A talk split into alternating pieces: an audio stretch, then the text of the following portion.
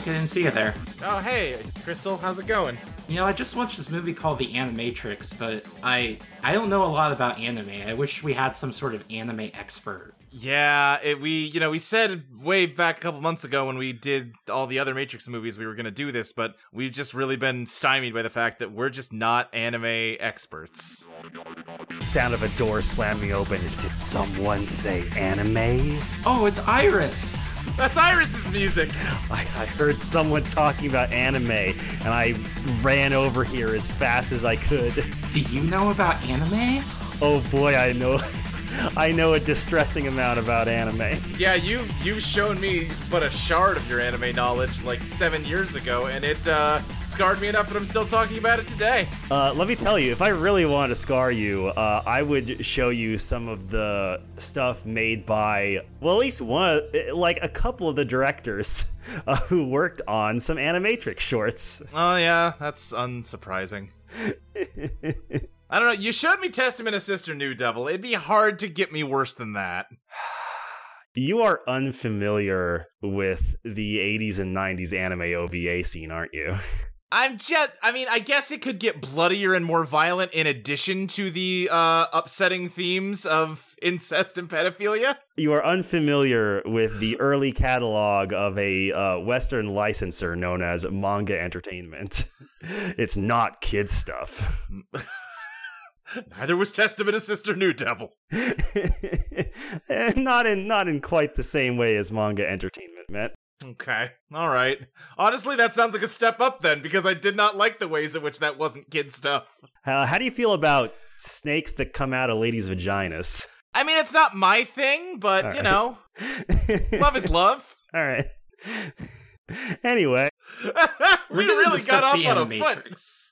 Yeah, we watched the Animatrix, uh, which I actually have not watched the Animatrix before this. Shockingly, Oh wow, okay. yeah, this is my first time watching the Animatrix, despite watching all the other Matrix movies multiple times. Huh. Yeah, I mean, I'm surprised you never got around to it. yeah it just it just never really came up for some Hmm. reason um i don't know why I, I can't I can't give you an explanation. I still haven't watched the animation anthology they did for like Star Wars that came out recently, even though I love both anime and Star Wars. What about the one they did for Batman in the lead up to The Dark Knight? Oh, G- you Gotham Knight? No, haven't watched that. I haven't watched Halo Legends either. I don't regard Gotham Knight being okay. Have you seen like uh, Memories or uh, Robot Carnival or Neo Tokyo? No, not yet. I have been meaning to watch Robot Carnival though, uh, and actually, like one of the I can't remember which director, but one one of the directors who worked on uh, who did work for the Animatrix also did shorts for uh, Memories and Robot Carnival. sp- Uh, and in fact, one of the one of the ones that I recall was really well received from Robot Carnival, uh, Magne- Magnetic Rose, actually, which we'll we'll get to that. I've got I've got a lot of IMDb tabs pulled up. Yeah, I, I happened to watch all three of those recently, which was fun to then watch The Animatrix and recognize when people were remaking movies they had already made. Like, World Record is just in Neo Tokyo. Oh, interesting. Oh gosh, huh? I mostly like the Animatrix. I'm not sure how we're how we're starting this. Before we talk about the Animatrix, time to talk about some shitty movies. Oh right, yeah. The yes. Animatrix is could be considered the beginning of the MCU. So we're going to talk about all the MCU. Wait, hold on. I'm gonna need you to flesh that thought out a little Well, more. because the, we talked about this on the Matrix Trail episode, how the year of the Matrix was like this uh, multimedia experience where you need to Sure. see all the pieces to really understand the true story. Sure, yeah, that's definitely MCU adjacent, although MCU is much more movie focused. Like, you can kind of ignore the multimedia experience of the MCU. The, the, the movies seem to actively despise them. That's true. Whereas I feel like watching The Final Flight of the Osiris, a not very good animated short, does make it a little easier to follow the Reloaded. right?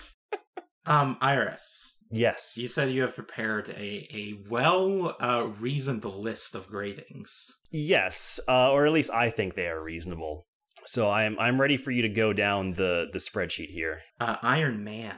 Uh, so first I should probably explain the baseline I used was like um because B's and C's can be kind of fuzzy to me. Sure. I've found. Mhm. So the reasoning I use to separate like what gets a C grade and what gets a B grade is like um if if like a friend or relative were to ask me like hey i was thinking of watching this movie tonight would you like to join me if i would not hesitate to say yeah sure i'll, I'll watch that with you it probably gets at least a b minus That's fair. if i would think about coming up with an excuse for not joining them then the highest it could get is a c plus sure. Okay. That's pretty good. I'm going to steal that. yeah, I, I like that metric.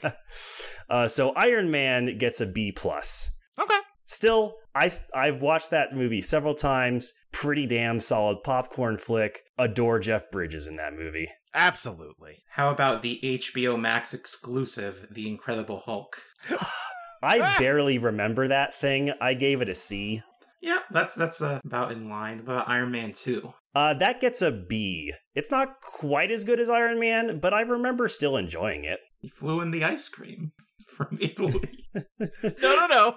It's authentic Italian ice cream. He flew in from LA. oh, that's. what a good movie. no, what a good scene in a bad movie.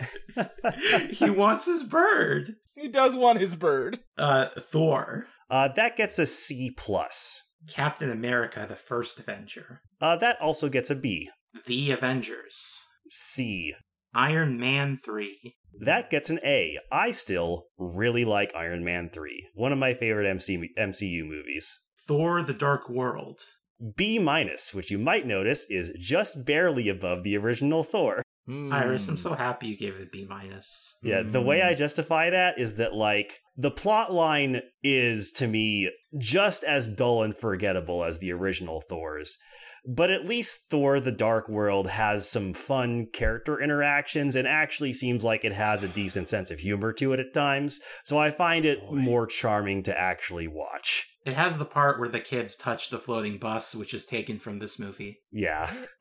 Floating but what the f- what movie are we talking about? Where they're like gravity anomalies because of the convergence that happens every 10,000 years, the alignment of the nine realms. Yeah, like a bunch of shit is floating like in that warehouse or whatever. that whole movie, I just see a gray red blur in my mind. It's Yeah, just that's- a blob. That's the ether.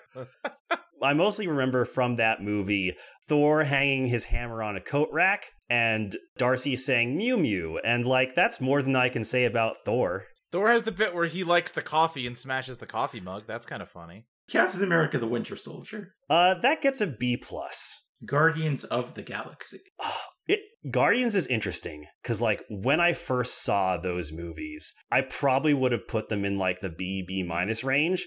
Uh, but they probably aged the most poorly out of any of the movies to me. The first one definitely has. Guardians gets a C from me. Chris Pratt, uh, Mario himself, Garfield himself, his star has definitely fallen. Yeah. Yeah, and also not just Chris Pratt, but like I find the humor in both Guardians movies to be very hit or miss and often kind of obnoxious. I think that's reasonable. Avengers Age of Ultron. C plus. All right, that's that's above average. Yeah, I I think it is the Hmm. best Avengers movie. Hell yeah. Hmm. Hell yeah. Hmm. Ant Man. Solid B. Captain America Civil War. That gets a D. Like it's it is a better plot line than the comic Civil War, but still really bad. just still really really poor uses of the characters and just in very convoluted and nonsensical politics. What, do you mean? You don't you don't think the so the the Sokovia Accords is good politics? uh like there is a kernel of a good idea in Civil War, but they they do not have the writing to actually make that movie make any fucking sense. It is my opinion that superhero movies should stop trying to say things about society. To be honest, I'm kind of getting getting that impression as well, having just watched The Batman, a movie I liked a lot, but also has the most bizarre fucking political message that I have seen so far I in still gotta Batman watch the. Batman. I should maybe do that after we finish recording this. I got nothing else to do tonight. It's it, it is a movie that seems at odds with itself, whereas at least the Nolan movies, as shitty as those politics At least are, the Nolan movies know that they're fascist. they have internal consistency. yeah. You know, The Batman might be to the right of the Dark Knight, Really? even though it thinks it's not.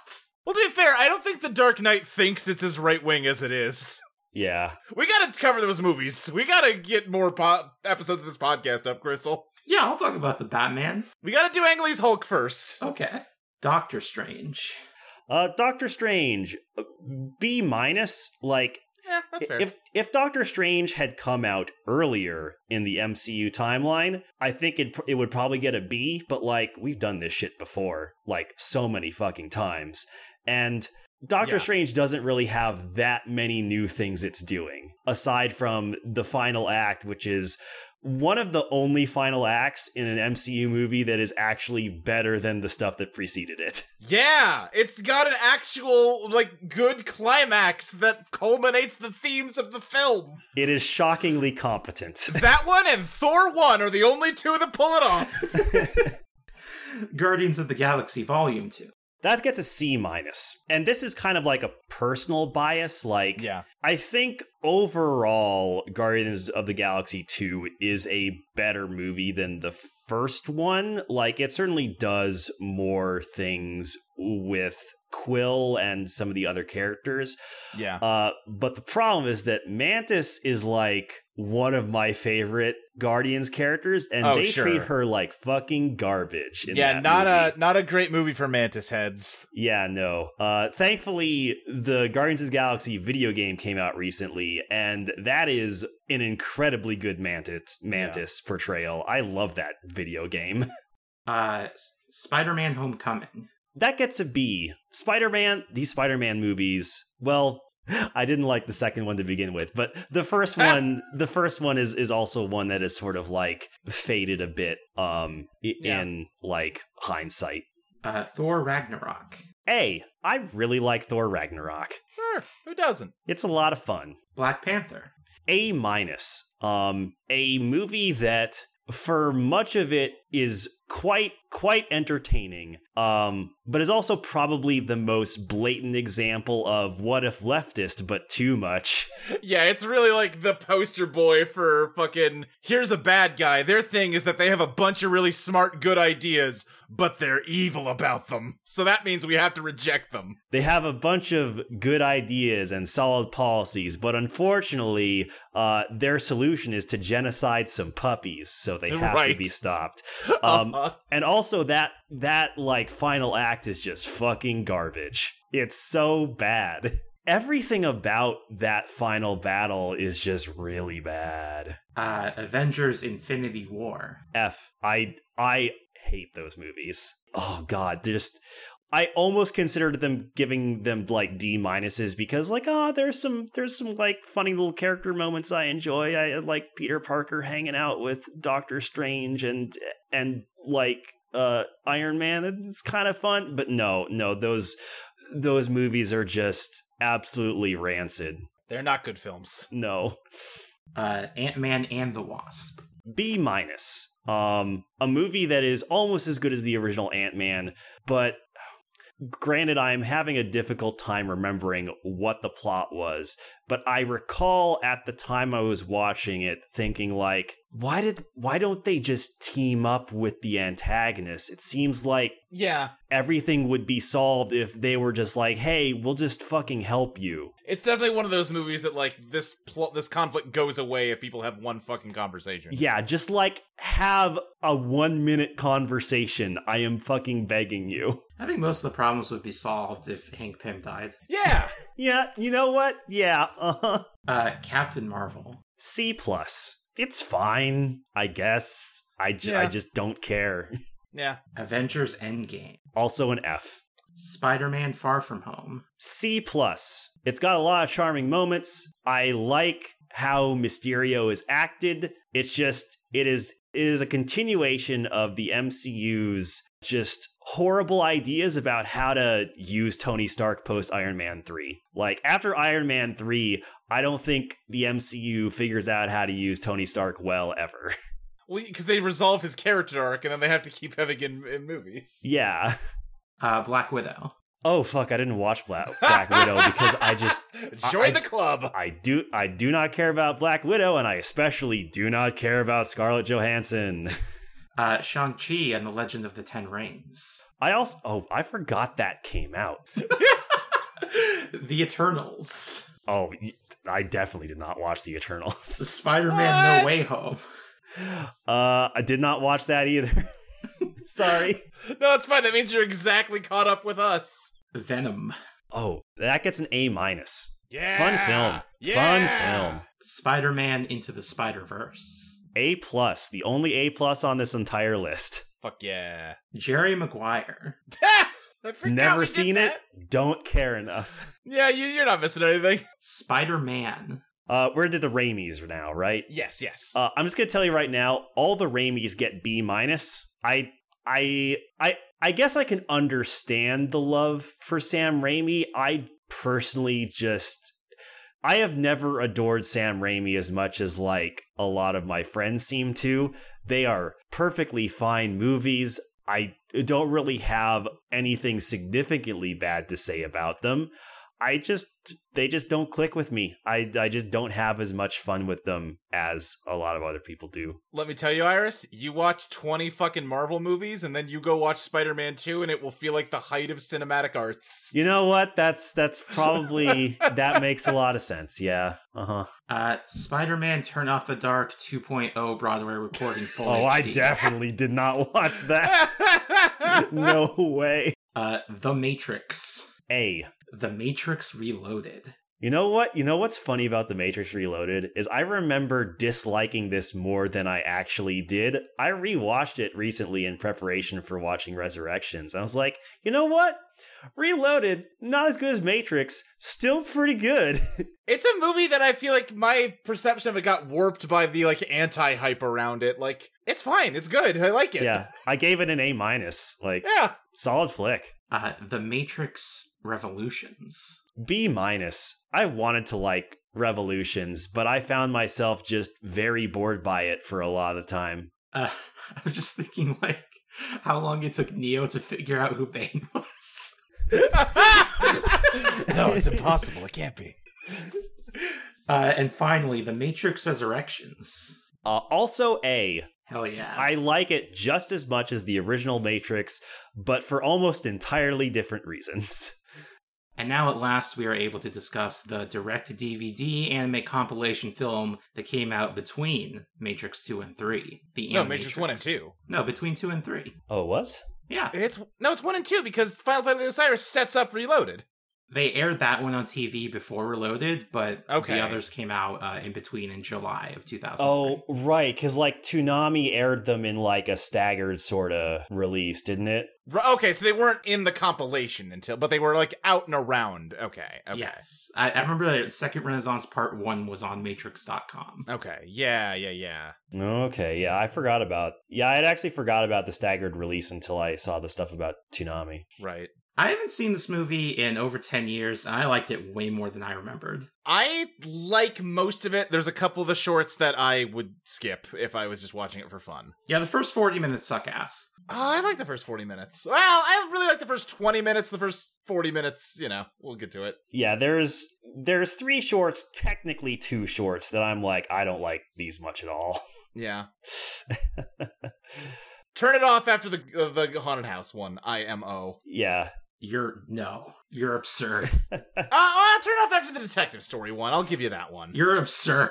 Matriculated's one of the best ones. oh, Matriculated's bad. Matriculated's got cool ideas, but it's not good. yeah. See, I was about to object because then you'd miss Final Flight of the Osiris, which I do really like because of how incredibly corny it is. Right, you like it because it's uh, a side quel to Final Fantasy: The Spirits Within. Yeah, yeah, and also they We'll we'll get to it. We'll get to it. Uh-huh, And the yeah. copy I have, Final Flight of Osiris, is the first one. That's weird, huh? Huh? Yeah, because HBO Max it starts with uh, Second Renaissance and ends with Final Flight of the Osiris. I'm Yeah. gonna, I'm gonna di- uh, host decree that we talk about Osiris first. Okay. All right, we can start with All right. Osiris. That's fine. Yeah. So, uh, Os- Flight of the Osiris, written by the Wachowski sisters themselves, Yes. directed by Andy Jones, who, unlike all these other people, is not a uh, 2D animation director. Uh huh. He is primarily a visual effects artist who has worked on such films as iRobot, Avatar, Final Fantasy Spirits Within, and most recently the live action recreations of Jungle Book and Lion King. Let me tell you. Uh, as soon as you said iRobot, I was like, "Oh yeah, of course, obviously." Yeah. uh like this is most similar to Final Fantasy though. Well, it's literally made by the studio that made Spirits Within. Yeah, yeah, produced produced by Square USA. The only other thing that studio made before they got shuttered because Spirits Within bombed. Yeah, it wasn't a good movie, but I don't think it was that bad. I'll say it's a good movie. I have never seen it. We, maybe we gotta cover it as a bonus episode sometime. I think that's that's a, a good science fiction film. Let me tell you, if you cover that as a bonus episode, I will be on it. I will be on that. Oh, I'll talk about some fucking Final Fantasy Spirits Within. Um, but yeah, Final Fantasy Osiris. This the way this starts is wild.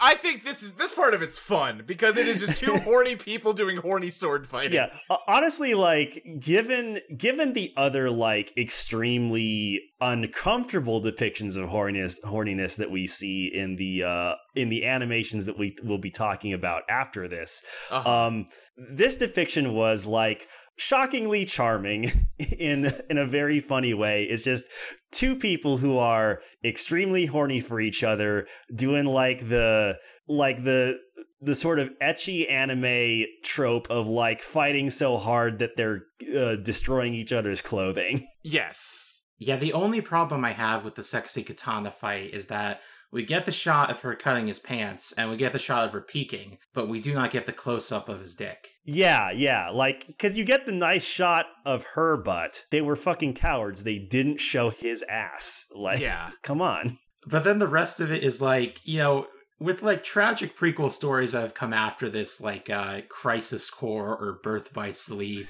or Rogue One or Halo Reach. Usually there's a little more like uh, build up to the tragedy.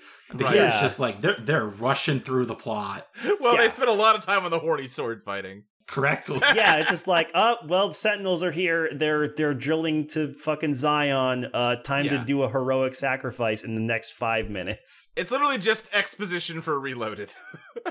It is it is not the most objectionable animation here, but it's also not the most interesting. It's fun. Like it's them trying to make it look like the Matrix, and Yeah. like, and not even the most exciting shots from the Matrix. It's guys in pilot seats doing techno babble. It's just kind of, it's fine. yeah, it's like what if you had to do the first half of Matrix Revolutions in ten minutes? Like fucking Yeah. good luck. Uh-huh. Uh not to harp too long on the the horny sword fighting. I like the horny sword fighting stuff because I have complained on some of the past Matrix episodes that I want to see the red pills do more hacking stuff with their own like Matrix ports and the fact they can build programs and they do like a little bit of that in the first movie and then kind of drop it as a concept. And this feels like the kind of thing I want to see. They're having a weird horny katana sex in the Matrix and yes, they should be doing this kind of shit all the time. you want to see like the the Zion people like use the Matrix like the holodeck, you know? Yeah, yeah. Like what what the fuck else are you gonna do? Like all you have in the real world is Zion and your ship, and you're on Right. your sh- and it, like if you're one of the people doing like the important shit, you're probably in your ship most of the time. So like you're gonna fucking need to go into the Matrix, you know? yeah, It's yeah, uh, or you're gonna lose your mind. right. So I I appreciate that we got that slice of of this life uh, from this short, Yeah. and the rest of it, yeah, it just feels like a first draft of a Matrix action sequence. He Yeah. delivers the package. Yeah, she delivers a package with the info about the the Sentinels drilling down. I really thought the old lady at the mailbox was going to turn out Turn to into an agent. An agent, yeah. Yeah. uh-huh. Like I thought there's a shot where you see her reflected in the old lady's glasses, and I thought they were gonna do a shot where like her glasses darken into sunglasses. I thought the exact same thing. They set it up. They set up perfectly to do that, and they just don't do it. And I don't know why. yeah. It's so weird. But yeah, and then she gets ki- like the Osiris gets blown up in real life, so she just drops dead on the street. Yeah, because she triggers like the activation code for like the self destruct or whatever. Yeah, it is very funny that the wide shots, especially of anything that is uh not the actors, just looks like shots from the Matrix. It's like it's the same VFX stuff, just also making people. Yeah, yeah, it's okay, but also aside from the opening, pretty forgettable. Yeah, it's fine. Next up, we have a two-parter: uh, Detroit Become Human. God, I mean, you're not totally wrong. You're not as wrong as you could be, and that's that's too bad. yeah, at least this only lasts like what twenty minutes. I, and it's also much more stylish. Yeah. So, um, speaking of looking stylish, so the director and writer of of this particular set of shorts, because it's Which a is the second. Renaissance, to be clear. Yes, Second Renaissance Part One and Two, um, directed and written by uh, Mahiro Maeda. Um, so he does not have like a huge list of directing credits. Um, however, uh, like anime anime fans will probably know him from directing uh, Gankutsuou, The Count of Monte Cristo, which had a really interesting and unique animation style. Mhm. Um, and most recently, he directed the last two Evangelion rebuild movies, 3.0 wow. and 3.0 plus 1.0. Fascinating. Um, primarily though, like he he's done a lot of work as like a key animator and like mechanical designer, um, which I think you can definitely see brought out in this particular uh, set of sketches because like Yeah. as much as I have a lot of mixed feelings about these two shorts, they do a very good job of like designing and presenting the machines than basically any other part of the Matrix, including the actual Matrix movies, sort of like Resurrections. I, on one hand, yes, like the visual design is all very cool. On the other hand, it makes very little sense to me that, like, back in the past, the machines were funny little guys who wore hat bowler hats and had mechanical mustaches. I actually kind of like that, and I'm going to explain why. I love to see them. They're um, I am clapping like a seal when that guy comes on screen, but it makes no goddamn sense. No, see, no, it does make sense.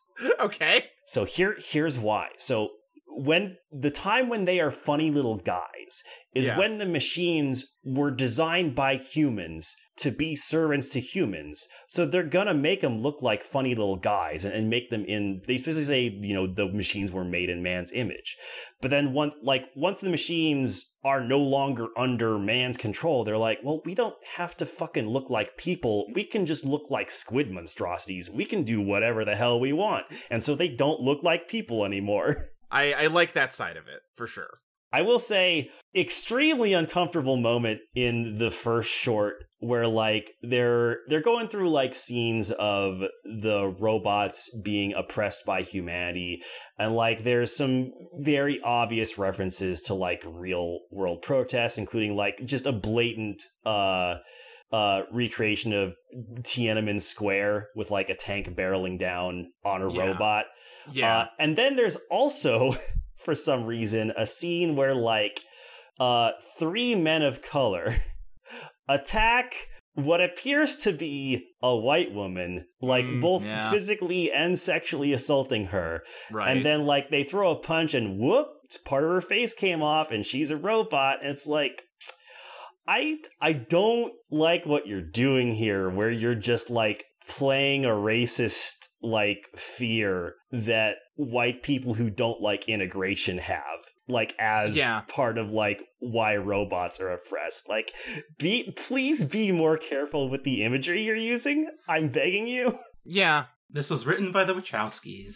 Yeah, it Yeah. sure was. Yeah, and they're they're not they're not great about racial politics or representation really.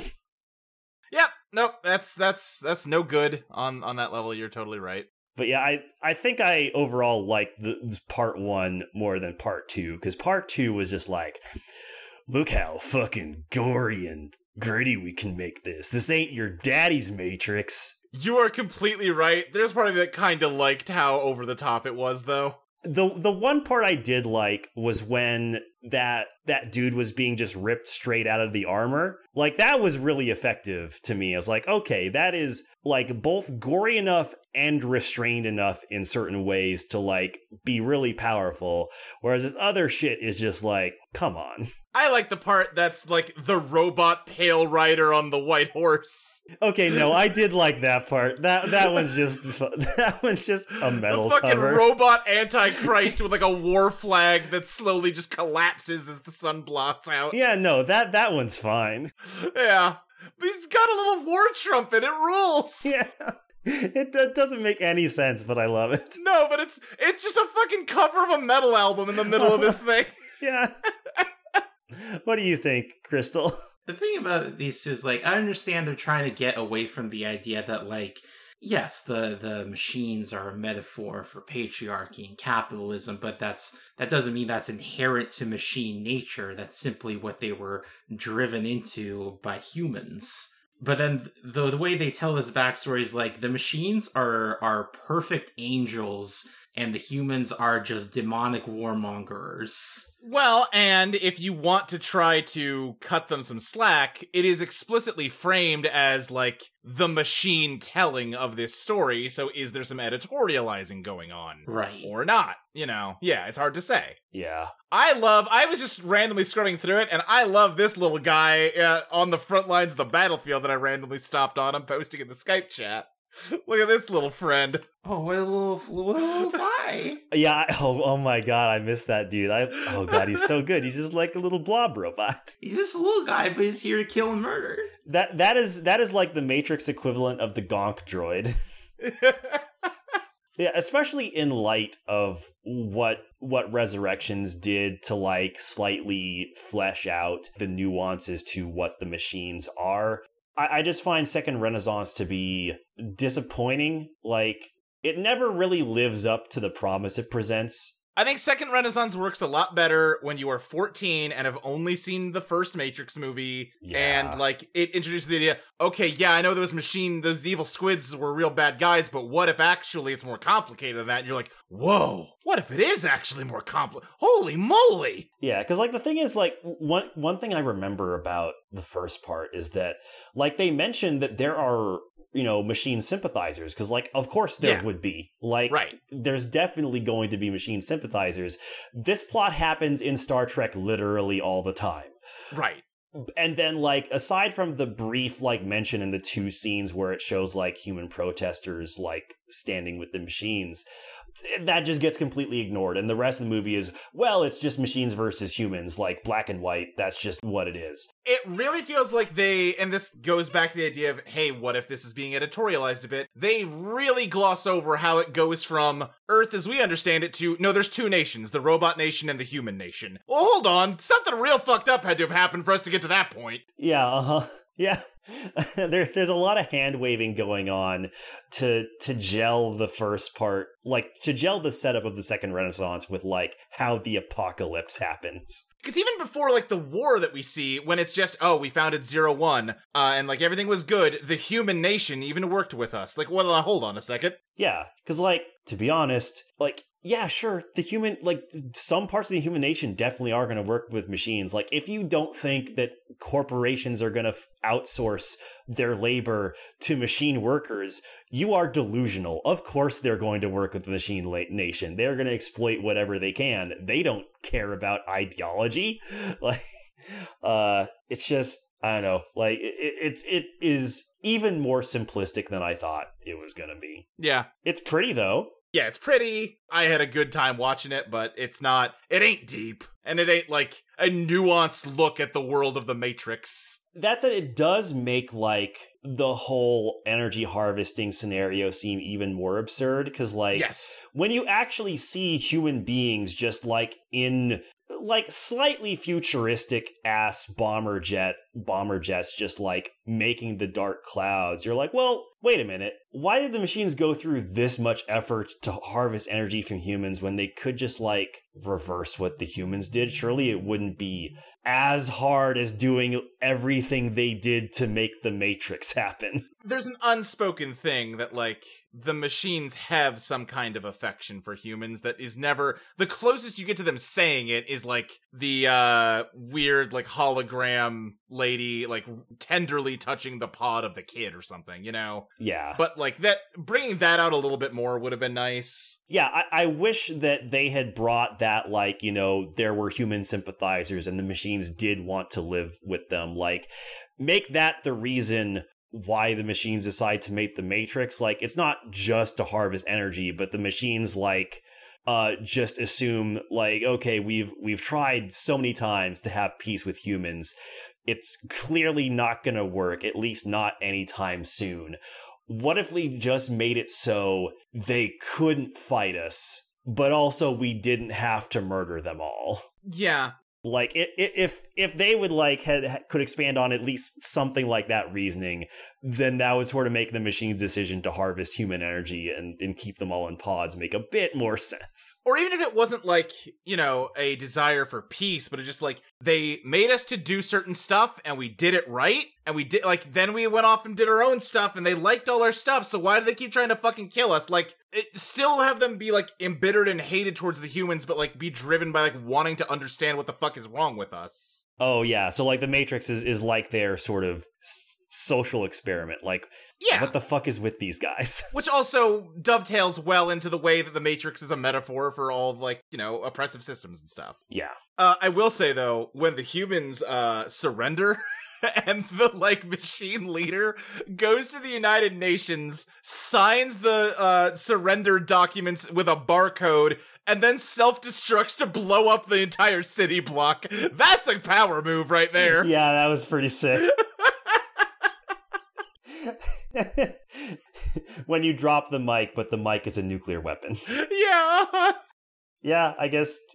Anything else to say about Second Renaissance? Yeah, not not really. I had fun watching it, but yeah. I guess Nexus Program is is that the same for you, Crystal? Yeah, Nexus program. Yeah. written and directed by Yoshiaki Kawajiri. Uh, so Yoshiaki Kawajiri directed some fairly infamous uh, Uh-oh. late 80s, early 90s anime that like the type of stuff that manga entertainment back in the day would license and, and, and bring over to the US because they, they were these were like made for adults and manga entertainment wanted you to know that just because they were cartoons, they're not kid stuff. Sure, yeah. So Yoshiaki Kawajiri made th- things such as Wicked City, a OVA that starts uh, with a graphic depiction of sex between a man and a woman, where the woman turns into a spider and tries to eat the man.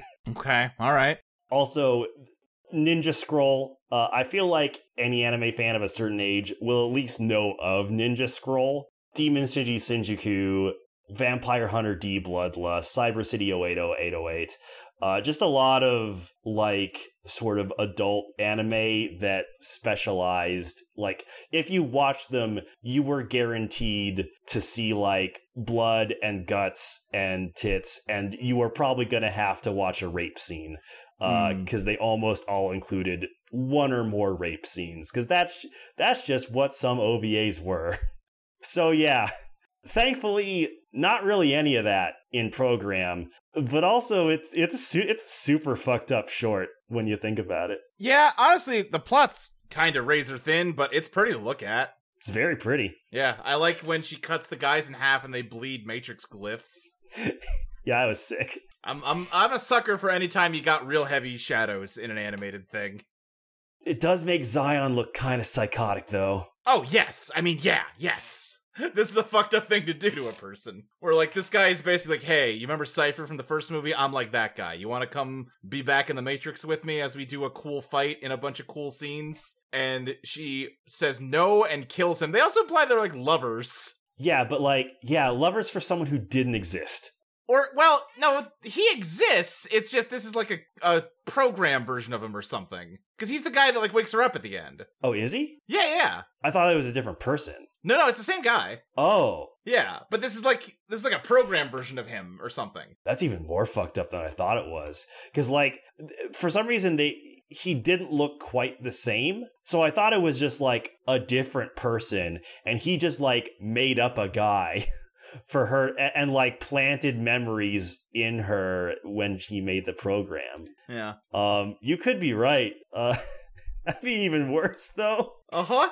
Cause yeah, she like rejects him and kills him, and then wakes up and is like, "Oh no, no, no! That program was just a test to make sure that you're really loyal to the cause."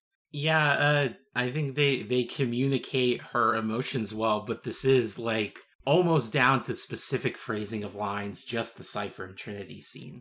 But now they're samurais. Yeah, it is just that. It's they they could have maybe found more a, a different wrinkle on it if they wanted to kind of retread that ground. Okay, yeah, I am correct. So uh, in the Wikipedia summary, like it says, the guy who wakes her up is named Kaiser, and he he's being voiced by John DiMaggio, so completely different voice actor as well. Okay, I'm just bad at recognizing faces and voices then.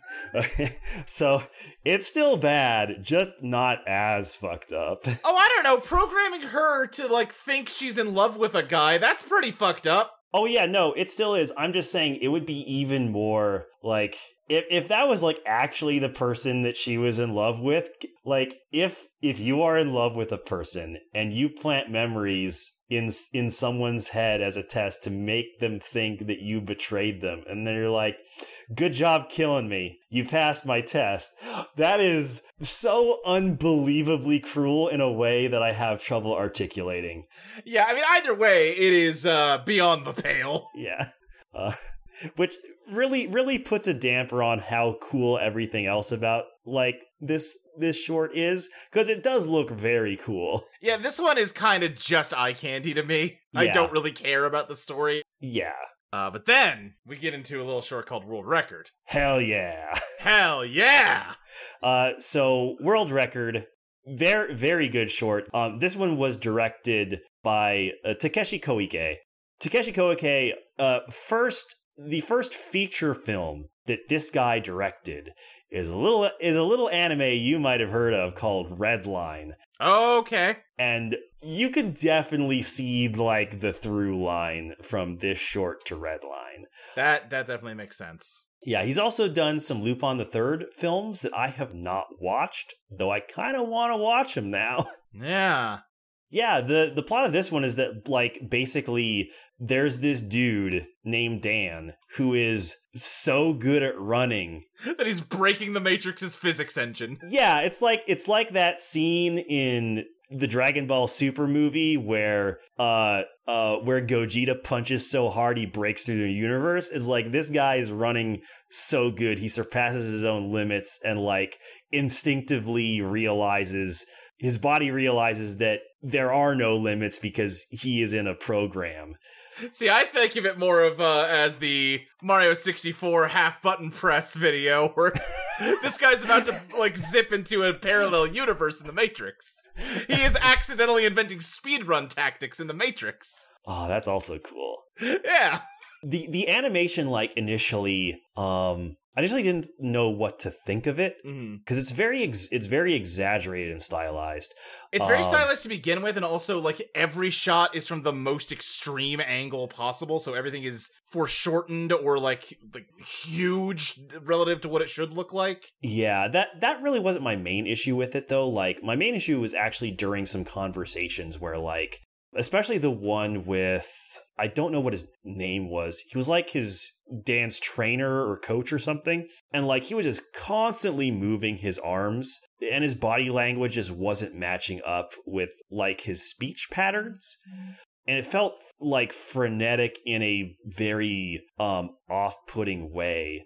It felt like the kind of thing you get a lot from anime dubs, where the dub voice actor isn't really matching the energy of the original voice actor. Except I'm pretty sure these were animated in with the English voice track first. Yeah, I'm, I'm I'd be almost certain that you're correct about that. So I'm, I'm not really sure what happened here. Yeah, but like when it actually gets to like the race part of it, then the really exaggerated animation I think pays off.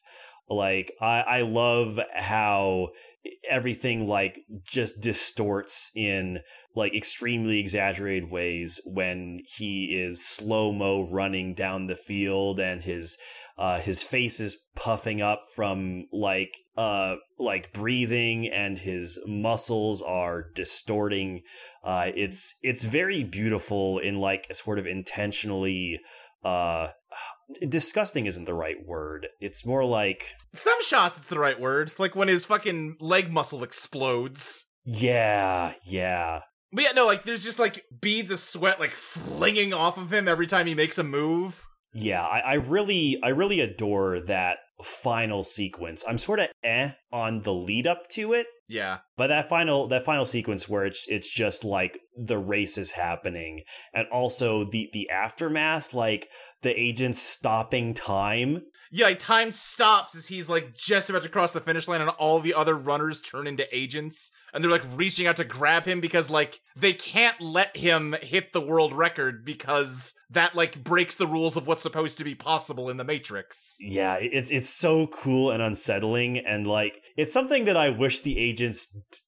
Again, there's honestly there- there's this is going to be coming up more often, but there's a lot of stuff that they do with the Matrix and the agents and the nature of how the Matrix works that happen in these shorts that I desperately wish that the Wachowskis had done in the subsequent two movies because they're very clever and make the agents incredibly menacing. More than anything else, I think the Animatrix proves that uh, a Matrix TV show that was just like an anthology series would have been the best fucking show ever. Oh yeah, it would work really well. What I really like about World Record is that Matrix as a series has been very focused about how uh, computer nerds have a unique insight that allows them to see the Matrix. But also jocks can do it too.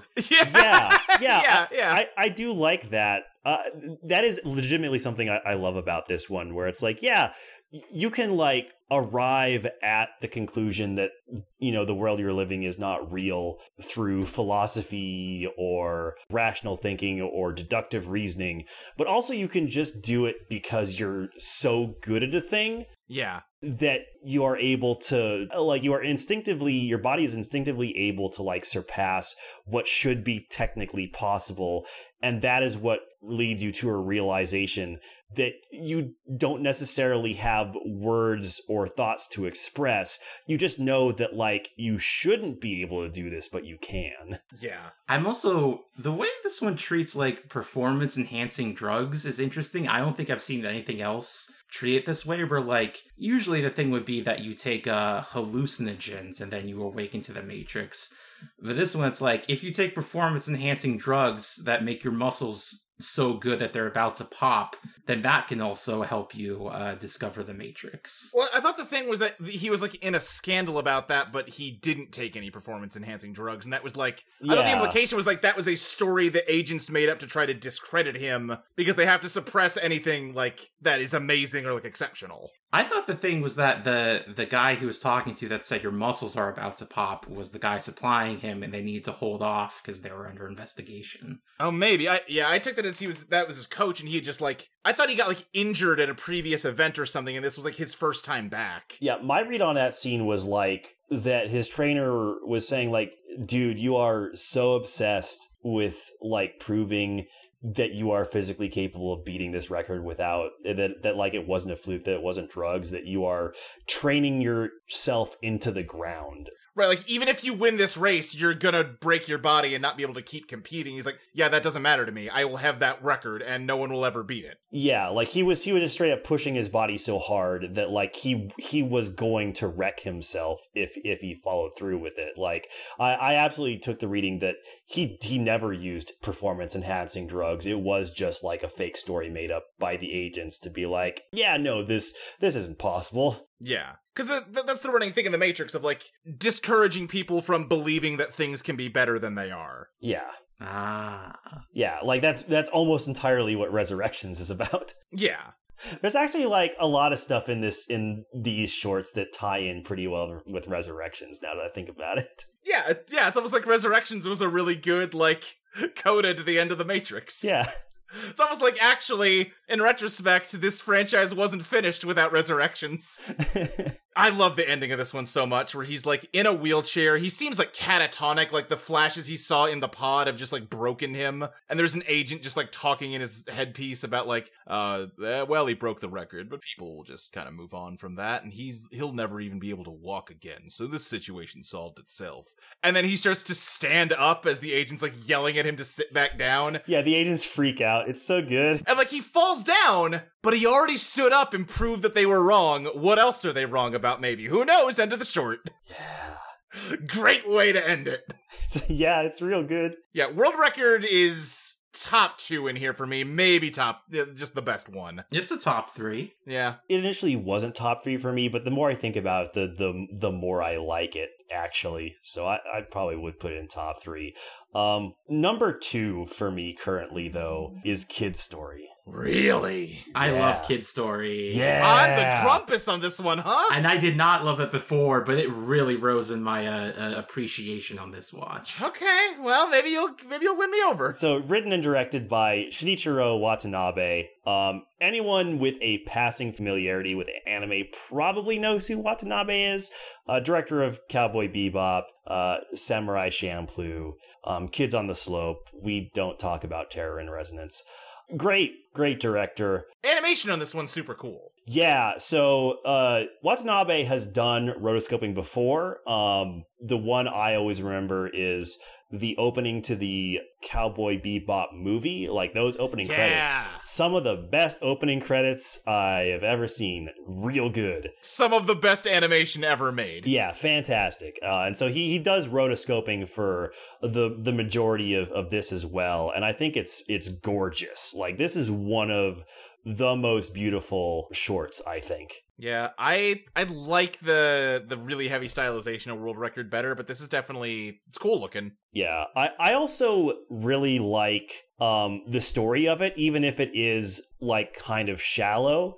Um, I think partly because the kid's story shows because like the first Matrix movie ends with a promise of Neo and Trinity. Like Neo is a superhero now. He's gonna like help people. He is Superman now. Um, and Kid Story is is one of the only parts of the Matrix at all that actually kind of follows up on that, where like Neo is such a heroic figure that he is literally inspiring people to break limits of the Matrix code to, to save themselves in ways that were not thought possible before. Like that is how inspiring he is, where he doesn't even need to physically be there to save people. Right, like he's not giving the kid like the uh, red pill. Yeah, no, like just the story of Neo himself is enough to help this kid realize the state he is in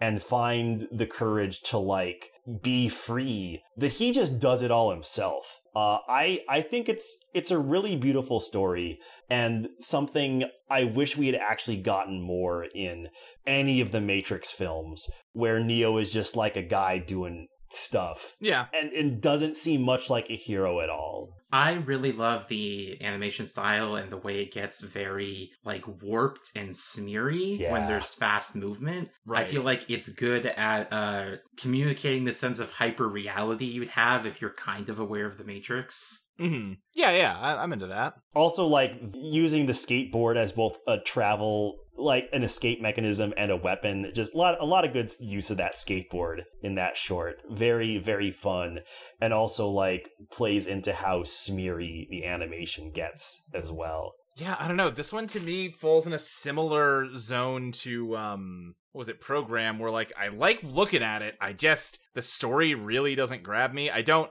we talked a lot on when we were talking about resurrections about like the way that movie uses suicide imagery and we were like no I, I think i'm i'm okay with it even though it's definitely kind of dodgy territory. I think it's so much worse than this one.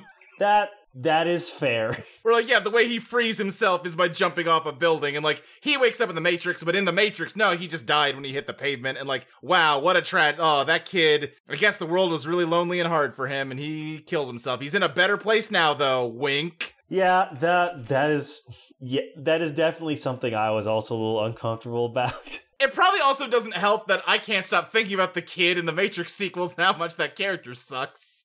and like this, mm, you're trying to make me like him, but yeah, it's too late. Wait, is that the, is it the same kid? Yes, this is the guy who's like, oh, Neo, I'm your biggest fan. Can I be on the Nebuchadnezzar? Oh, okay. That's why Neo in Reload is like, oh, how many times do I have to tell you, kid? I didn't save you. You saved yourself. Oh, I did not make that connection. Probably because I totally forgot that dude existed. right. So that's coloring my perception of this short a lot, and like, All right. not doing it any favors. See, if, if you're just if you're more like me and your brain doesn't work good enough to to remember stuff like that, then Kid Story works a lot better. This is a story of like this, this kid who's you know he's good at skateboarding. He's you know not not as good as class because the teacher kind of sucks and he Yeah. wants to be like Neo. he does want to be like Neo. Who doesn't really? Yeah, it's it's not awful or anything. It's just for me, it's low on the ranking. Uh, should we move on to Beyond? Yeah, now we're talking. This one is my actual favorite. It's between this and World Record for me. This is written and directed by uh, Koji Morimoto, who actually I have not seen many things from him. Uh, however, looking at his credits, he he's the guy who who did shorts for both Memories and Robot Carnival. So he did Magnetic Rose for Memories, Franken's Gears for Robot Carnival, and that really makes me want to watch those those two anthologies now Yeah, because this short is really good. Yeah, this one rules. It's it's like a young woman or a teenage girl who has lost her cat and like goes out looking for it, and she meets some like neighborhood boys. Like, oh, it's probably hanging out at that haunted house. And it's a haunted house because it is basically a glitch in the Matrix where like nothing works right and you can like float and shit and like ah, it's just they do a lot of they just have fun here breaking the physics. Yeah, I again, I wish more stuff like this happened in the movies. Yeah, totally. They could have made the Matrix, like the actual Matrix in the Matrix movies, so much more interesting. Yeah, yeah. The thing I like about this one is they put a cat in it. Yeah, there's a cat in it. They animated the kitty good. Yeah, it's a- That's a bit. That's a nice chunky cat. There's a mis- mischievous, uh, mischievous cat. do they? Do they have cats in the pods, or there's just a program? I assume it must be a program. I mean, we've seen cats in the movies. Yeah, Although late in Matriculated, we're gonna see they can jack animals into programs. So I, I assume it's a program because, like, the dog was also clearly a program because it was glitching out. Which, like, honestly, props to that girl for like continuing to go into that haunted house after seeing the incredibly fucked up dog. I would have been like, all right, I'm out of here. I'm just gonna hope my cat comes back to me. she is extremely unfazed by all the fucked up stuff in this house. I am I am not going in there. I just saw a half demon dog. I am getting the hell out. Yeah. But like there's like the yard is like a texture glitch where like part of it is just pavement, but there's no transition between that and the grass. Yeah. Uh like the birds are like flying in slow motion and then like when she watches them too long like it just starts getting really bright. The kids are like jumping off the roof but like because the physics don't work they're like not hurt at all. Yeah, they're doing some like Johnny Knoxville jackass type shit with the glitches. It's great. Or like like they're just walking around and like their shadows are like 10 feet shifted away from them. Yeah, they're one of the kids is like uh continually smashing uh, uh like a beer bottle on the ground and then like catching it when it reforms. it's it's a lot of like just really clever just kids being like rambunctious little shits in in only a way that kids are. Yeah, but then also the entire time you're getting these cutaways to this big, like semi truck sized uh, pest control truck that just like barreling through the streets. Yeah, which is like just a little too futuristic looking for the surroundings. So you know Right, like it doesn't fit in with what everything else looks like. Yeah, so you know it's some sort of like Matrix program going like, "Oh, we got to take care of this." Yeah, and like at the short ends with like that driving up and like agents and fumigators coming out of it and like violently ejecting all the kids and like fumigating the entire place and then when they come back the next day it's been turned into a parking lot. Cuz you get Because, because like- they're getting rid of all the bugs. Yeah, right. Yeah, exactly. yeah, they're debugging. it's uh, it's poetry, it rhymes. yeah, But it's just like such a good little way of like a, different angle on the idea of right, like the Matrix is just systems of oppression of like no, the Matrix could be a fun place that's nice to be in. It could be better than the real world in some ways, and they have to stomp that out. That's unacceptable to them. Yeah, I I think the the the ending of this short is really beautiful, where it shows the kids and and the young woman like going back after it was fumigated and like trying to do the things that they had done before, but it just doesn't work anymore. Um, and like the the final shot being like her her bleeding from like picking up the, the can and trying to make it float and the blood drop hits the pavement you know reminiscent of when the kids were uh were doing their like sort of chicken with the pavement thing back when the glitches Right, were yeah, working yeah. And it's just like you know the the machine saw it as a glitch that needed to be corrected um yeah. but the humans in this oppressive system like saw an error and were like this is beautiful Yeah, yeah.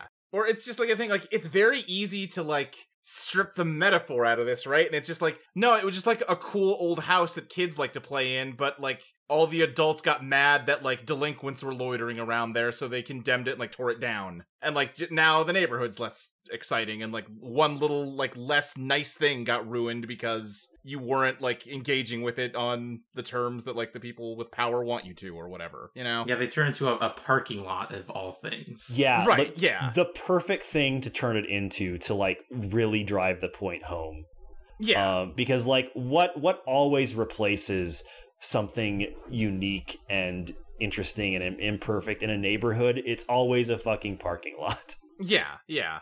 And like it's a parking lot that's fenced off so you can't even park in it. yeah Uh, I like the part where she opens a door into an empty void and it just plays the conversation she was having with her friend at the beginning of, uh, well, if you don't want to go out with him, why why did you say you did? Almost Yeah, like uh, yeah. if you don't want to be uh, part of the Matrix Society, why are you participating in it? Mm-hmm,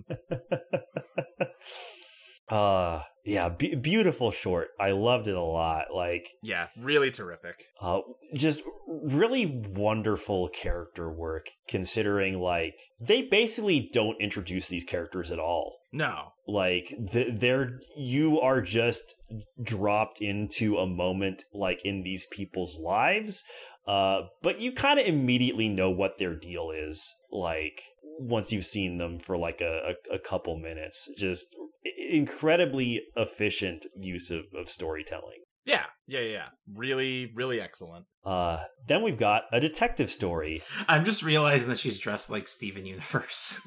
Wait. oh my god you're right Yeah, She's got a picture of a star on oh it. Rebecca Sugar, uh, copy. oh. Speaking of copying things, remember when Kids Next Door did uh, the Second Renaissance? yeah, Wait, this is such an influential movie. what? Yeah. Excuse me? There's an episode of Kids Next Door that is number one narrating the Second Renaissance, but instead of robots, it's the world used to be nothing but kids and they invented adults to do tasks for them. and the adults revolted and took control. And like the punchline of the episode is it cuts out and he's giving like a report in school and he gets in trouble for just making up bullshit. And like the bell rings and all the kids leave. And then the teacher picks up a phone and goes, They know. what a good episode. Weird Wow. show. Perfectly targeted to kids like me who watched the Second Renaissance way too young. Yup. That's so weird. What a weird reference for a show like that to make. Uh huh. What child would be watching Second Renaissance? Me. Uh, yeah, well, I me. guess Crystal and Luke. yeah. Those are the children. Um. Anyway, Shinichiro Watanabe got to direct two of these things. Okay, yeah. He also does Detective Story. Yeah, which like Okay. I like a detective story. It's fun enough, but like It's a pretty fun episode of Big O. I like Big O. yeah, I, okay, good. I I was thinking the same thing too. Yeah. I didn't want I I didn't want this to be a boss baby situation where I just see something that is anime and also noir, and I'm like, oh, I, I'm seeing Big O here. I love this Yeah. 1940s typewriter computer. Yeah, Yeah. I was gonna say, yeah. when you have a computer that you operate with a typewriter, that's Big O right there. yeah, it, it's also a bit Dark City as well, you know. Yeah, yeah. This combined with the last one are like the only ones where it's not the Matrix in like a 90s American city. Because Yeah. the last True. one was set in a Japanese city, and this one is set in like Gotham. Yeah. Right, yeah, they have not yet locked in the canon that the Matrix is just one giant city that kind of looks like New York or Chicago. Uh, The way I read this, at least, was like your perception of the aesthetic shape of the Matrix is subjective. Yeah. which the machines will tolerate as long as like you're you still serve the same function. It, it would have to work that way for this guy to exist at the same time as Trinity. Right. Yeah. Because he lives in, yeah, weird steampunk 20s New York. I also really appreciate how they draw Trinity in this. Like, Shinichiro Watanabe knows that the two most important thing, well, the three most important things about Trinity are leather, sunglasses, and that you are, when one look at her makes you certain that she could, like, squash you like a grape. I think this is my favorite Trinity outfit. So you also need the hair just so slicked back, which I guess, uh, you know what, that's not here. Yeah, that's the one place he, he tripped up with his Trinity. But, like, th- this is a great looking Trinity. No, it's a very cool design for Trinity. A plus Trinity. Yep, agreed. Yeah, she's got like a, a backless dress that's really showing off her delts. Yeah. Yeah. yeah, this guy gets hired. He's he's just like a very stereotypical noir private eye who gets hired uh, by mysterious forces that are definitely agents to find a hacker named Trinity. And he starts digging into the case and finds out he's not the first detective that's been hired for this, but all the others have either like gone missing, died, or went insane. so I'm gonna visit the only one left, the insane one. Yeah, I love this guy's monologue. It's so corny, but in the perfect way. Yeah, totally. I love when the guy who is living the coolest life ever talks about how his life isn't cool. Yeah. he's he's he's got a great cat who's smart enough to like fling his hat toward him when Oh, he forgets I it. clapped when the cat threw him his hat from the fire escape. It's so good. This this I, I love that like you think that he's just doing a Dale Cooper thing where he keeps talking about Diana, but no, Diana's the cat. yeah, uh huh. It's so good.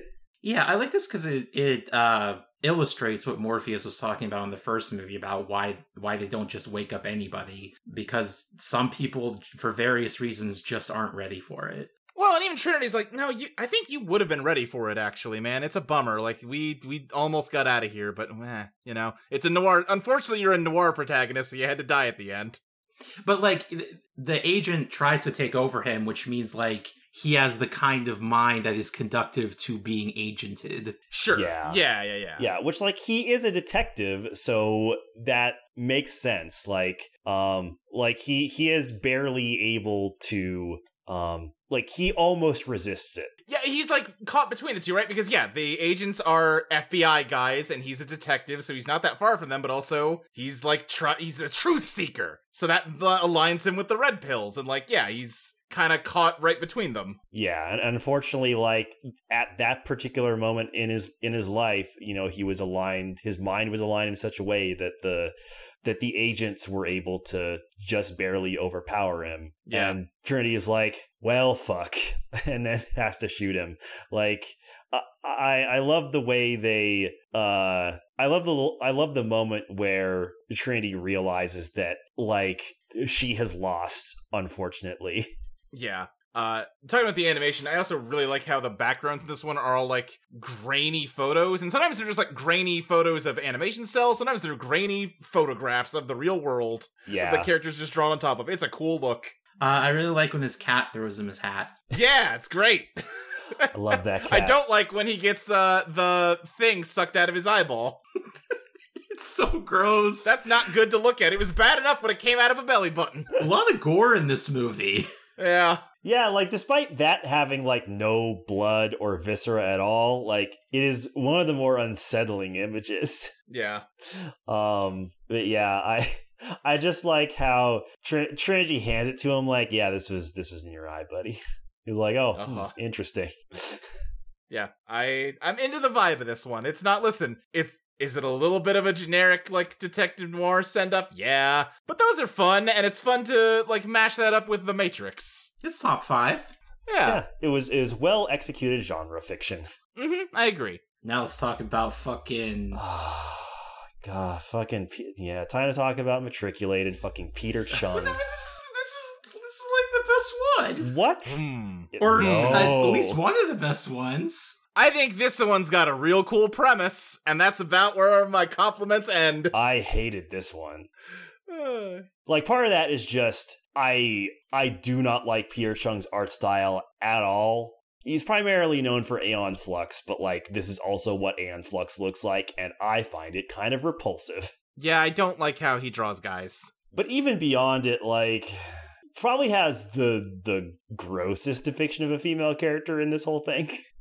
like just the it's it, the most blatant use of woman as sex object um to the point where like I guess. because like the like the it is there is an implication um which like i don't know maybe i read this wrong because matriculated does not i think communicate what it is doing particularly well. Um but the implication i got from like when they were doing the the weird lsd robot conversion uh is that the robot has developed some sort of weird like psychosexual attraction to the woman which is why it saved her and then like took her into the matrix with it. And she was like terrified to be forced into the matrix with the robot it was it's a it's a really weird short and i do not like it and and maybe I, it's it's just because i got an entirely different read of it than i'm sure crystal will be explaining soon but also i would argue it doesn't communicate very well Yeah, I- just got the vibe that he was like, ah, I just want to go back in the in the fun world with my friend. This place sucks. Oh, why is she mad now? Why is she upset? Uh oh, what I do wrong? I feel like that would have been communicated better if, like, the image of the woman in the Matrix wasn't just totally nude tits out Sure. with like digital digital nipples and areola. mm-hmm. There's there's definitely some uh, psychosexuality happening here, but I, I did read it closer to Luke, where it's more like he he wants to be back in the Matrix with his friend, but she doesn't really trust him yet. Yeah, because the idea of this is they capture a machine, and this weird doctor has come up with this plan that we are going to, instead of breaking this thing or reprogramming it to just make it like our robo slave, we're going to put it through an experience that will convince it to join the human side. And there's like a little bit of an argument like, okay, but it's a robot, so like what's actually the line between convincing it and reprogramming it? Isn't that kind of the same thing? Uh, ah, don't worry about it. I don't know. Let's just get let's just get in there and get freaky. I do kind of like the Doctor. He's one of the few things I did like about this short. He's got a he's got a fun sort of mad scientist for the good guys vibe going on. Uh-huh. Yeah, yeah. Uh and yeah, the the thing like the robot wakes up in just like a yellow crazy room that's like all kaleidoscopic. And it's got all these designs and everybody is jacked in as these like glowing color-coded forms and they're just prancing and fucking and just having a great time. And wouldn't it be great if you could prance and fuck with us? Yeah, I, I like Peter Chung's art style. I think it is particularly well served in the Matrix LSD world. I because like it, of how the robot think, probably very like literal and cold and calculated. So if you wanted to think like a human, you have to get really abstract and playful and uh, ambiguous. Animation wise, the one thing I really like is when the robot like gets its metal skin ripped off and then like flesh grows around it and it grows a more humanoid body. That looks really cool. Oh yeah, that that was a good scene. Yeah. Uh, although the now I'm watching like, once it becomes humanoid and like it's got the metal bug on it, and my first thought was, oh, this looks like one of like the creepy sequences from Courage the Cowardly Dog. Yeah. Yeah, I I guess like yeah, I can't really argue against Peter Chung's art style just cuz like it's it's a personal taste thing. I just I just, I just find it very like off-putting. I feel like, you know, people talk a lot about how to draw manga, but I definitely feel like I saw how to draw cartoons that looked similar to Peter Chung's uh, art style at the bookstore. also like at, at the same time like I I do like Crystal's reasoning for why they bring the robot on an acid trip. Yeah. But also it does feel to me it feels like teaching a kid how to swim by just like throwing them headfirst into like the 10 foot end of the pool.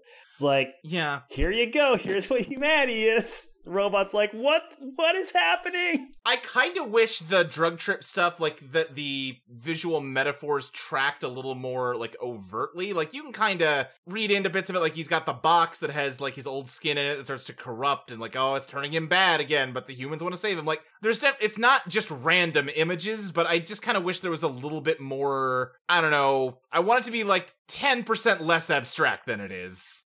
I agree. Like again, that's that's one of the issues I had with it where like I I didn't like it, but also I wasn't sure if my reasons for disliking it were correct because I wasn't entirely sure if I actually understood what was happening on the screen. Uh huh. Sure. Well, I think it's important for them to not be direct because what they're trying to induce in the robot is to get the robot to to think for themselves. Right. No. Definitely. If you like sat down in a classroom and said, "Here are the values of humans," like that would not work as well as if they came to that conclusion themselves. No, no, no, for sure, for sure. I don't want it to be super didactic like that. I just want it to be like I want the different abstract images to like map just a little more cleanly than they do. Just so it's a little less it starts to just feel like weird imagery for the sake of weird imagery and I guess, you know, hey, nothing wrong with that, I guess, but it just it's hard for me to find much to like grip onto for this one. The 2017 game Prey is uh, inspired by this one.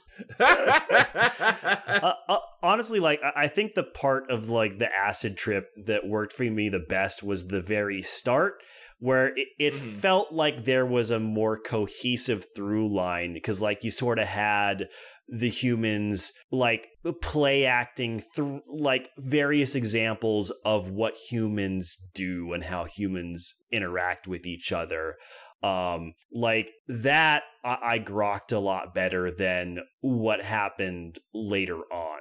Um like i i think the opening o- of that sequence was a, a lot stronger and communicated what it was doing a lot better than sort of like the the last half of it Right. So then, yeah, they get interrupted because machines have found their base and they slaughter everybody. They knock the woman out before the machine that they've been trying to convert finally, like, decides to help them and, like, beats up the machines. And, uh, yeah, everyone's dead except the woman, and he plugs her back into the program and plugs himself back in. And yeah, I definitely did not take it as, like, something sexual. I just took it as she wakes up, she sees that she's back in here with just the robot and like is trapped in here with him because everybody else outside is dead and is just kind of existentially horrified by that. And like also she's physically dying still. Yeah. Yeah, that's that's another thing that I don't think was communicated super clearly because like it, it seems like she was hurt, but I don't know, it wasn't immediately clear to me that she was actually that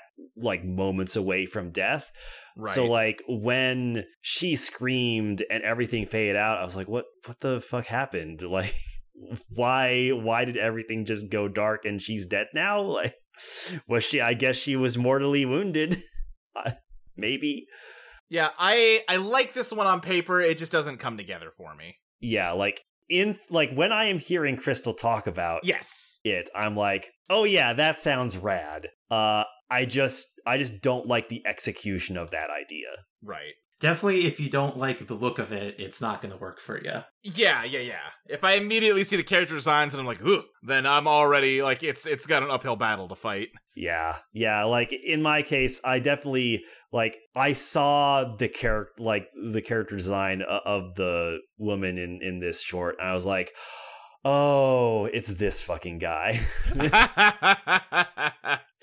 so I I I will admit to being a little biased against it. Yeah. Yeah. Not not my favorite. It's it's certainly a good uh prequel to Matrix 4. Sure. You know what? you are correct about that. Th- this robot could be Cybebe. That robot could be Cybebe. You're right. Yeah, but with like a a more um a more a more friendly blobby form. It's like no, I I don't like being a scary spindling thing. I want to I want to be friend shaped. Uh huh. Oh, Cybebe. Greatest character, greatest new character in film in 2021. the the Babu Frick of the Matrix.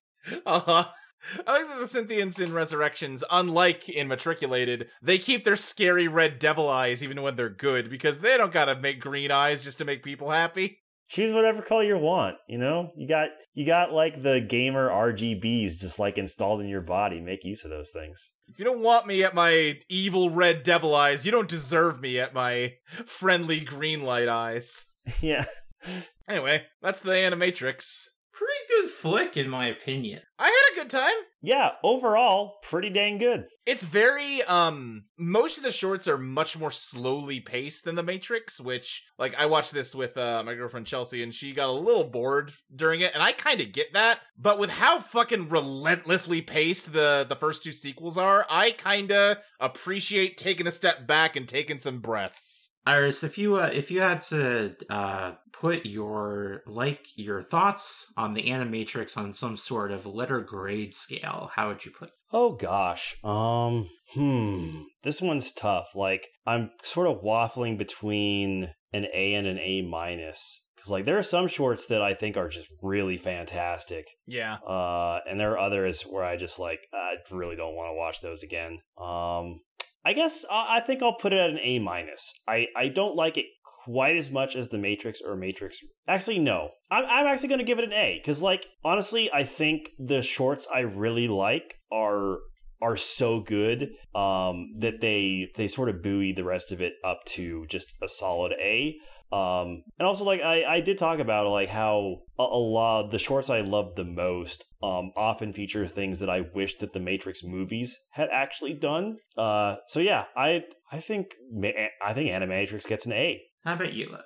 Um, I think I'm gonna go B plus. I think if you cut some of the shorts out, I would go with A. But if you cut some of the good shorts out, I'd go with like C plus. So B plus feels like the the middle ground there to me. Yeah, it's always tough with these compilation films. I think I'll go with A minus because everything after um, Beyond I largely really like. It's just that beginning few that are tough. Mm-hmm. It opens kind of rough, but like I, I think the rest of it is is really worth it. We have a few questions. Terrific. Love questions. Nora asks, "Do you think the Matrix exists as a media property in the Halo universe?" Oh God. I don't know enough about Halo to know why this is funny. I, I don't see any reason why not. I, I, I assume it's like a reference to like oh H- Halo Legends also got an anth- anthology. Oh, sure. Okay, yeah, yeah. Yeah, I mean, like it, it certainly could. Like again, ha- Halo takes place in the far future, like Right. far enough that like far enough that Halo could just take place in our universe. Ha- Halo could happen, man. Oh shit. Halo's real. I hope not. So yeah, I, I, I don't see why uh, Master Chief couldn't be a, a big fan of the Matrix. I don't think Master Chief would be a fan of the Matrix. Yeah, for the same reason I'm not a big fan of like Henry the Eighth. Yeah, Ma- Master Chief probably probably wouldn't be. I I think Halo is pretty uh, uh, philosophically opposed to the Matrix. I think Halo is about how cool the agents are. right. I bet the Arbiter would think Neo is pretty cool though. The Arbiter might, mm, yeah, the Arbiter Yeah. might be. The Arbiter would be like, "Ah, kindred spirit." Hey, you know what's a good fucking character that they won't put in the Halo games for some reason? The Arbiter. yeah, yeah. They they put the Arbiter in Halo Five, where Arbiter is doing a way more cool mission than anyone in the UNSC is doing. Like the Arbiter is like, "Hey, I'm I'm leading like my my own army to like do a civil war against the covenant who like still want to enforce like the hierarchies that you know the the prophets had installed uh and i want to fight for the liberation of of all of the covenant races. Uh and the unsc is like yeah, we'll have a few Spartans show up for a couple missions to help you out. I'm like, I just can I just do what the Arbiter is doing? Arbiter seems like he's he's doing a pretty fucking cool s- story here. like, The end of Halo 5 is the shattered remains of the Spartans teaming up with the Arbiter to take down Cortana, and all that shit happens off screen. They didn't release Halo 6, but they released Halo 7. Well, that way they can go back and do like a midquel, you know, like you Uh, know, the, the people love it. Honestly, there's a part of me that's glad they didn't do that because, like, the the whole like Cortana has gone insane and and is now like a xenocidal maniac is just awful. So I'm And kind they of didn't glad even that commit it's, to it. She just got better and said sorry. Sorry, Master Chief, for being crazy. Also, your new girlfriend, younger copy of me, is much hotter than me and probably better for you. yeah. I when I was playing through Halo Infinite, I was so confused. I was like, did I miss something? Like, I just played through Halo 5. Like, what is happening here? What when does all this Cortana stuff happen? Last time I, I- saw her, don't she got to be locked a- away in a time sphere. I don't mean to be a spoil sport, but we've been going over an hour. You all, y'all, if y'all want to do uh MCU Completely presents You Had Me at Halo, by all means, but do I it when do- I'm not I here. do you kind of want to do that.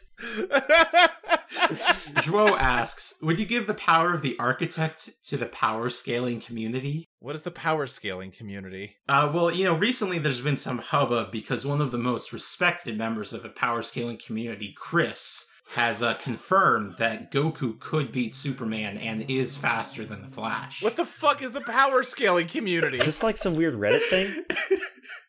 Is this like Sigma male guys got a hand like hang on like Dragon Ball power levels or something? Yeah. All right. What? it's sort of an offshoot of the versus battle community. Uh huh. So by architect powers, is it like the the architect is able to like run like a bunch of simulations simultaneously to determine what is the most likely outcome? Is is that what we're talking about here? Yeah, I think so. How well would he do against Goku? Oh, oh, how well would the architect do against Goku? Is Yeah. Goku in the Matrix? Uh, I mean, we can uh, consider a hypothetical in which he would be. Okay, if Goku is in the Matrix, then no, I think I'm still giving it to Goku because Goku is too dumb of ass to understand his own limits. Yeah. That's basically his whole deal. I think I'd also probably give it to Goku because, like, the thing is, Neo beats the architect, and Neo doesn't like isn't ha- isn't even like like a fraction of uh, like a fraction of a. bleh. Sorry, I totally fucked that up.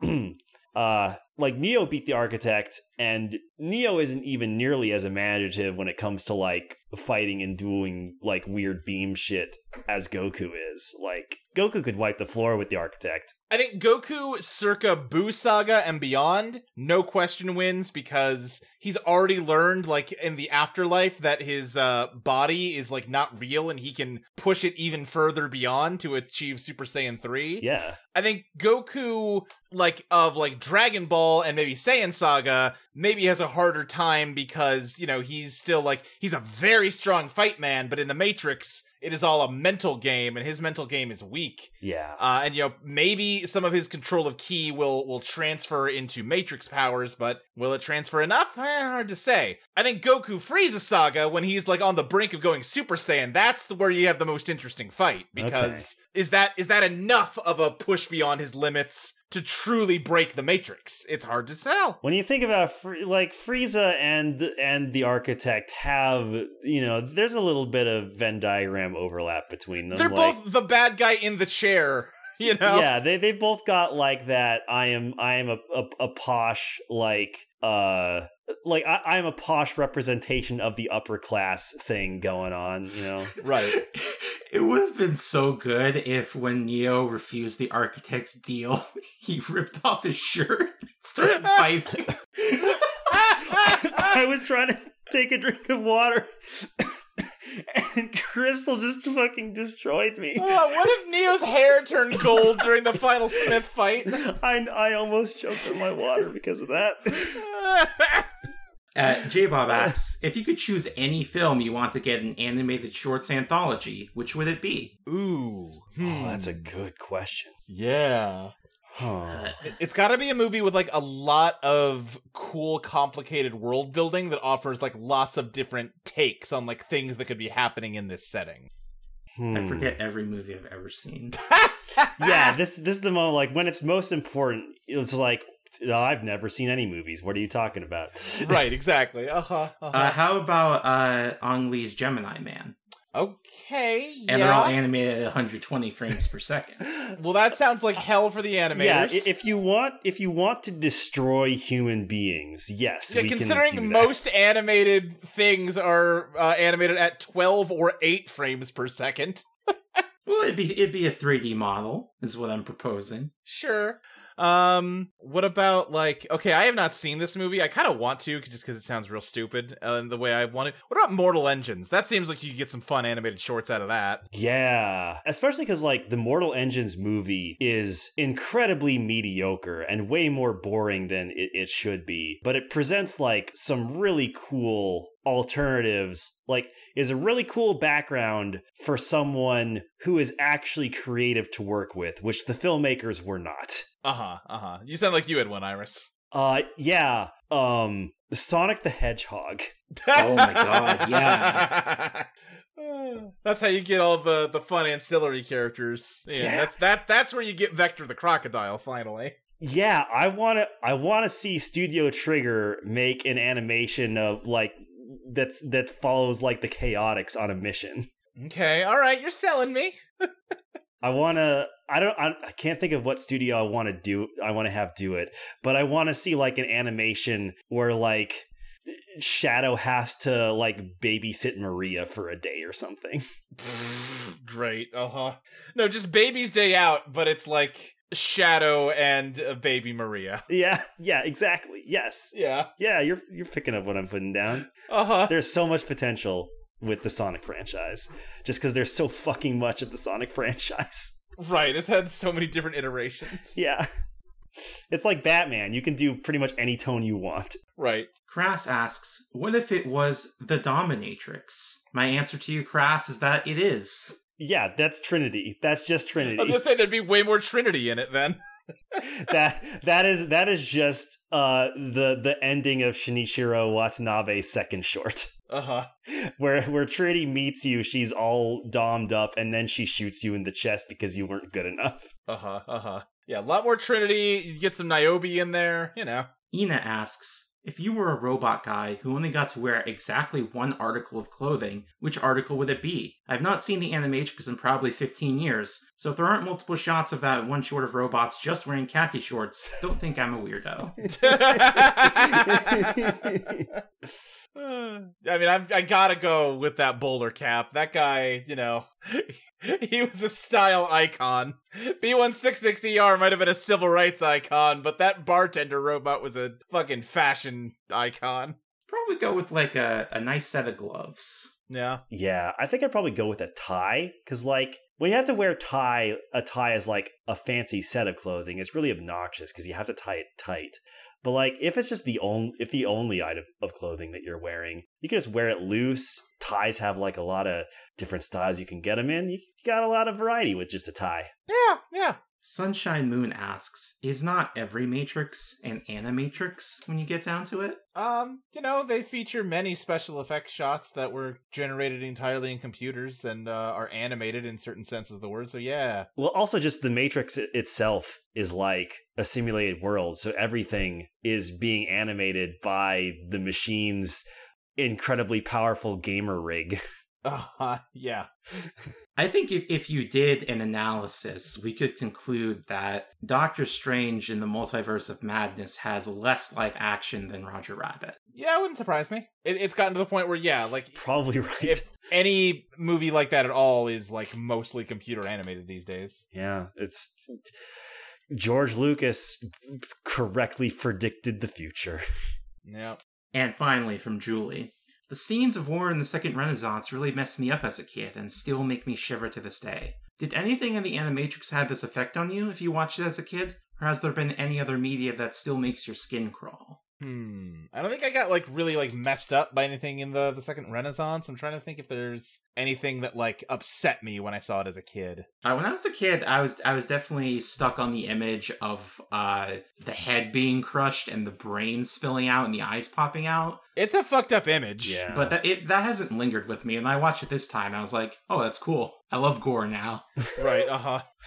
Yeah, I'm trying to I'm trying to think of something that that stuck with me as a kid. I don't think there's anything that stuck with me as a kid, but like I did I did watch Gundam Thunderbolt, and there is a scene in I think the first OVA episode where like a dude just gets vaporized by a beam saber and it's it's fucking hardcore. like Yeah. that like I don't I hardly remember anything about Gundam Gundam Thunderbolt, but that still sticks with me as like god damn. Yeah, it would suck to get hit by a beam saber, huh?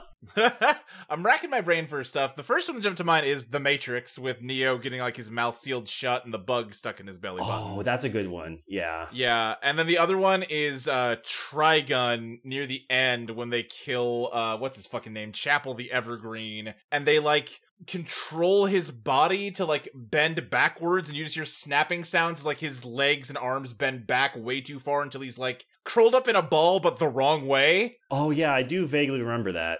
And then they like a black hole eats him and it's no good. Trigun's a weird show. Trigun's a weird fucking show. they like that's one of those ones that breaks from the anime after like five episodes, and they just had a lot of different ideas about what to do. Or breaks from the manga, rather. They sure they sure did. Uh, like they import a lot of the character designs, but they don't know what these characters are supposed to do, so they just kind of make up their own thing with them. that manga's also very weird, though. Like it's not like. I, I wanted to go back to like the Trigun manga and be like, well, okay, this is this is the masterpiece of the anime corrupted. Like, no, that manga's real fucking weird too, just in different ways. Yeah, I've I've tried reading the manga and Nightow's drawings are oftentimes barely comprehensible. He's not a very good artist. well, okay, no, I'll take that back. He's a really good character designer and like he's good at designing stuff. He's not good at like drawing action sequences, which Trigun has a lot of. yeah, he's bad at composition.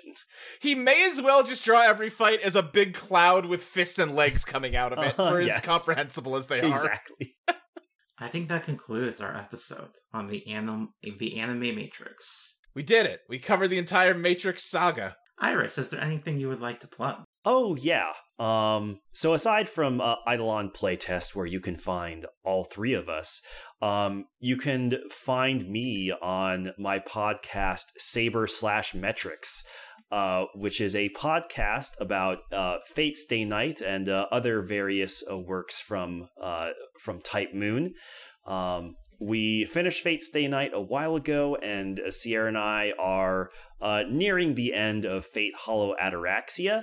So if you're interested in like learning what the hell Fate is about, um, we I basically give a story summary, and then Sierra and I both interject uh, during the summary to to talk about uh, various scenes and, and give our reads on what's happening and the themes that Nasu is is going for. So it, it's a good way to experience Fate without having to read Fate, but also maybe you will just end up reading Fate. Not today, Satan. Come on, Fate seems cool. it's it's pretty it's pretty cool, Crystal. Hollow Ataraxia is the one with Bazett in it. It yeah, yeah, it's it's got Bazett in it. She's real rad. She's wearing a suit. She's got like a she's got like a a steel ball that she electrifies that uh that can counter any attack before the attack hits you. It can rewrite it can rewrite causality to kill the attacker. It's it's sick. It's fate rules. Luke, how about you? You can find me on uh, Twitter at SSJ Speed Racer. You can find other shows I do on audioentropy.com, such as uh, Totally Reprise has always been cool. It is a show uh, covering Twin Peaks. I've seen it all before, but my co-hosts Ashley and Molly haven't, and we're um, I'm showing it to them for the first time. We are now in uh, what people consider like the real dark times of season two. But you know what? People need to get the fuck over themselves. It's a perfectly fun time.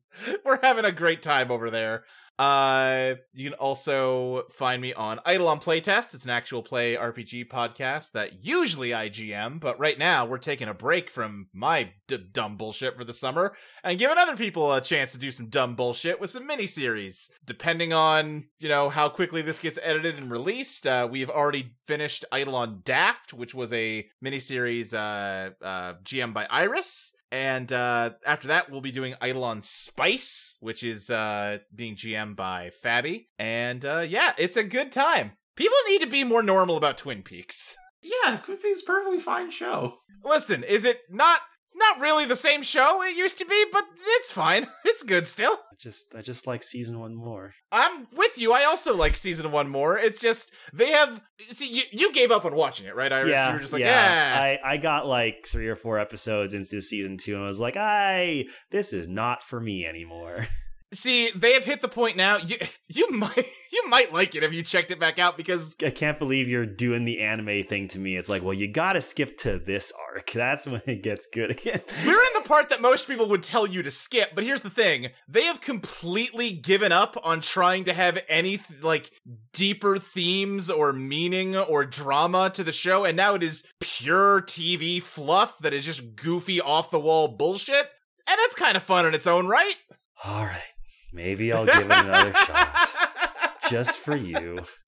Uh, Even though you definitely won't reciprocate by watching Fate Stay Night. no, definitely not. Not even, not a fucking chance. What if I told you that Major Briggs got abducted by aliens? Well, yeah, I, I listened to the episode. Okay, yeah, you know what's up. Then. Yeah, You know I, what's up. I, I've been listening to your synopsises still. I, I, I know that fair. that happened to Major Briggs, my one of my favorite characters. yeah, yeah. it's so funny that he's like, I'm about to explain the whole plot to you. I would love to hear that right after I take a piss. Yep.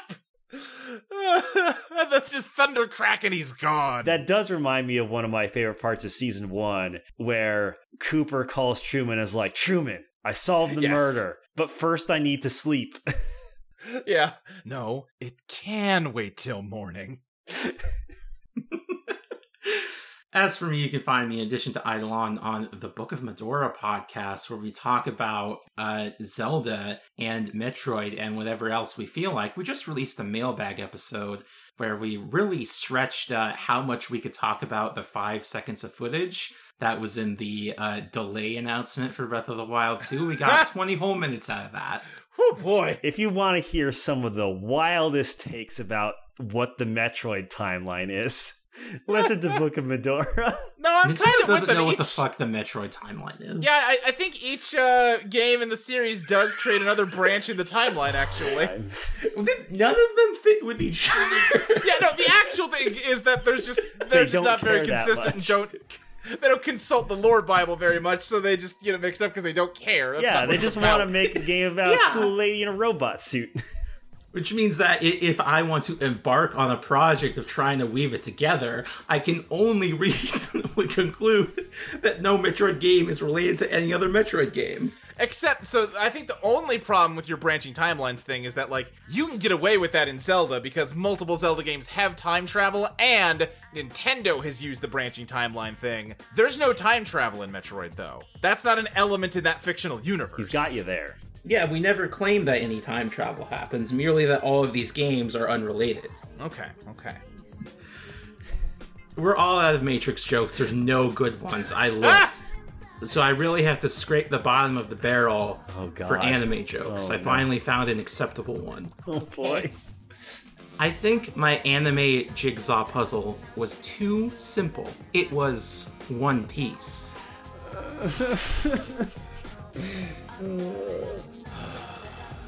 See ya. Bye. Next time it's the Hulk. We're fi- we're gonna talk about the Hulk. It's not the Hulk, it's just Hulk. Hulk. Ang Lee's Hulk.